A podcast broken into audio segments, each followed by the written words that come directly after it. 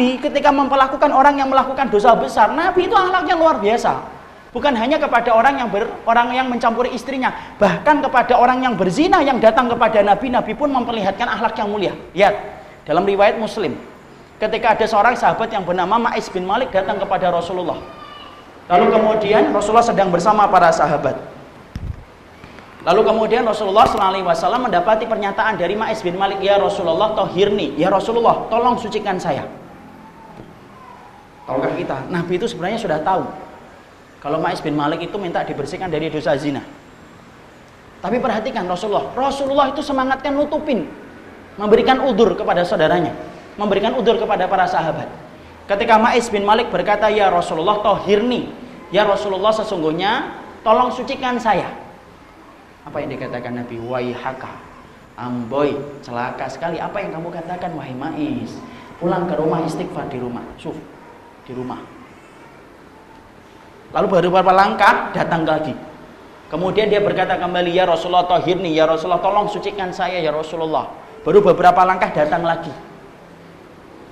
Kemudian Rasulullah mengatakan, "Pulang, kamu pulang. Istighfar di rumah, tobat di rumah saja." Wayyahaka, farji, pulang kamu ke rumah, istighfar di rumah, wahai Ma'is. Sampai empat kalinya. Saking nggak tahan dadanya itu Ma'is bin Malik karena dia takut dengan adab siksa di neraka maka dia minta supaya disegerakan di dunia, dia balik lagi yang keempat kalinya. Baru Nabi itu bertanya, Fima utohiruka. Kamu itu dosa apa sih? Sampai kamu pingin untuk dibersihkan. Insya Allah. Barulah kemudian Ma'is bin Malik mengatakan apa? Minaz zina ya Rasulullah. Tolong ya Rasulullah, tolong sucikan saya, bersihkan saya dari dosa zina yang saya lakukan. Padahal Ma'is bin Malik itu muhsan, Pak Mohson itu apa? Sudah menikah. Zina apabila dilakukan oleh manusia ketika banyak penghalangnya, tapi kalau dilabrak semakin besar penghalangnya menjadikan dosanya itu semakin besar. Makanya nikah orang yang berzina antara orang yang belum nikah sama orang yang sudah nikah, kenapa beda? Karena semakin banyak penghalangnya, kok sampai masih jatuh dalam zina, itu dosanya semakin besar.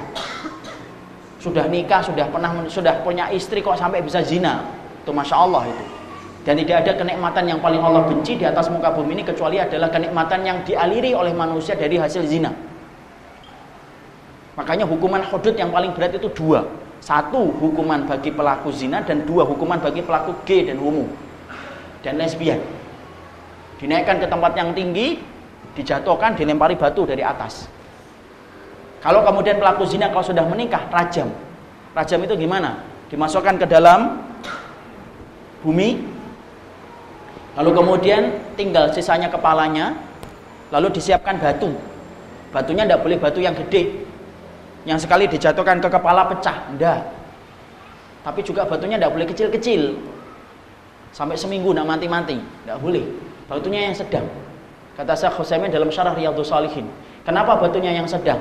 Supaya orang ketika dilempari dengan batu ketika dia berzina, Masya Allah seluruh urat syarafnya dari ujung rambut sampai ujung kaki merasakan sakit sebagaimana kenikmatan itu yang didapatkan oleh seseorang ketika dia berzina. Karena apa? Dosa yang paling nikmat yang mampu mengaliri syaraf itu dengan kenikmatan itu dosa zina. Orang membunuh itu karena emosi. Orang korupsi hanya puas nafsunya. Tapi orang yang berzina dari seluruh tubuh kata Husayman dari ujung rambut sampai ujung kaki itu merasakan nikmatnya. Dan itu kenikmatan yang paling Allah benci di atas muka bumi. Ma'is bin Malik datang kepada Nabi minta dibersihkan. Maka kemudian Rasulullah setelah empat kali menyuruh Ma'is bin Malik untuk pulang dan Ma'is bin Malik tetap datang dan tetap datang kepada Rasulullah, baru Rasulullah itu kemudian nanya, ya, Fima dosa apa sih kamu wahai Ma'is? Mina zina ya Rasulullah dari dosa zina. Lalu kemudian Rasulullah SAW kemudian langsung, apakah langsung beliau menetapkan hukuman? Tidak. Rasulullah kemudian berkata dulu, memberikan udur lagi.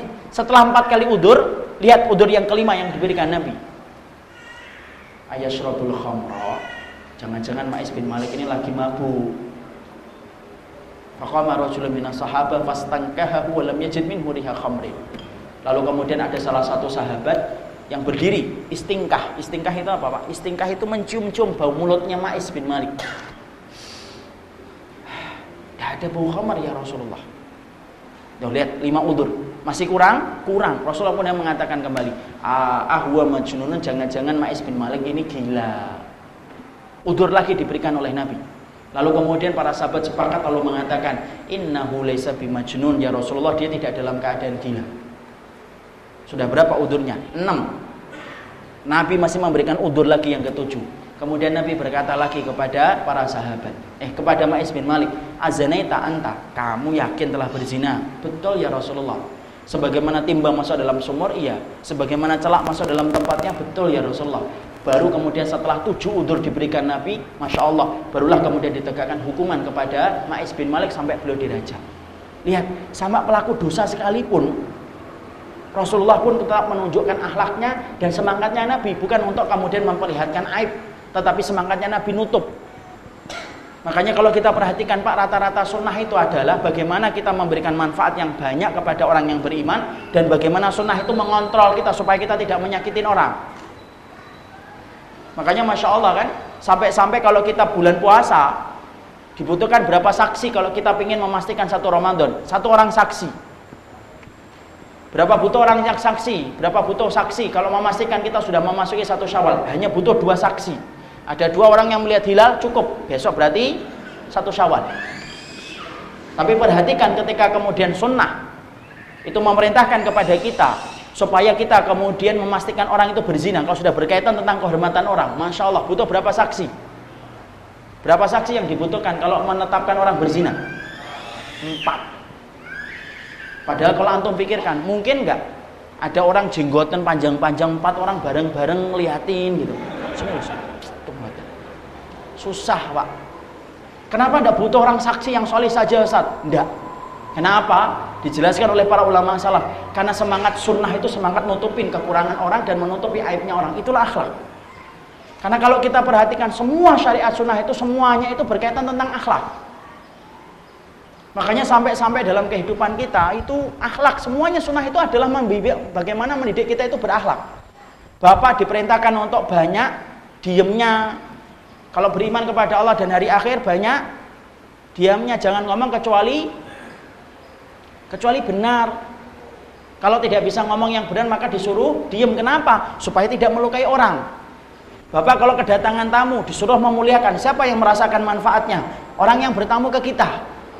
Kita diperintahkan untuk memuliakan tetangga, sunnah. Kita diperintahkan untuk senyum, Sampai bapak diperintahkan ketika banyak eh, atau memasak daging, bapak diperintahkan untuk memperbanyak kuahnya, ya kan? Kenapa memperbanyak kuahnya? Supaya tetangganya dapat.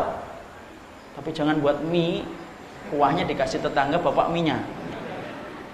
Kenapa? Sampai-sampai Syekh Husaymin lalu menerangkan karena sesungguhnya kalau kita perhatikan bangunan sunnah, bangunan sunnah itu terdiri dari dua perkara. Satu, bagaimana kita memberikan manfaat yang banyak kepada orang yang beriman. Dua, bagaimana sunnah itu menjaga kita supaya tidak menyakiti orang yang beriman.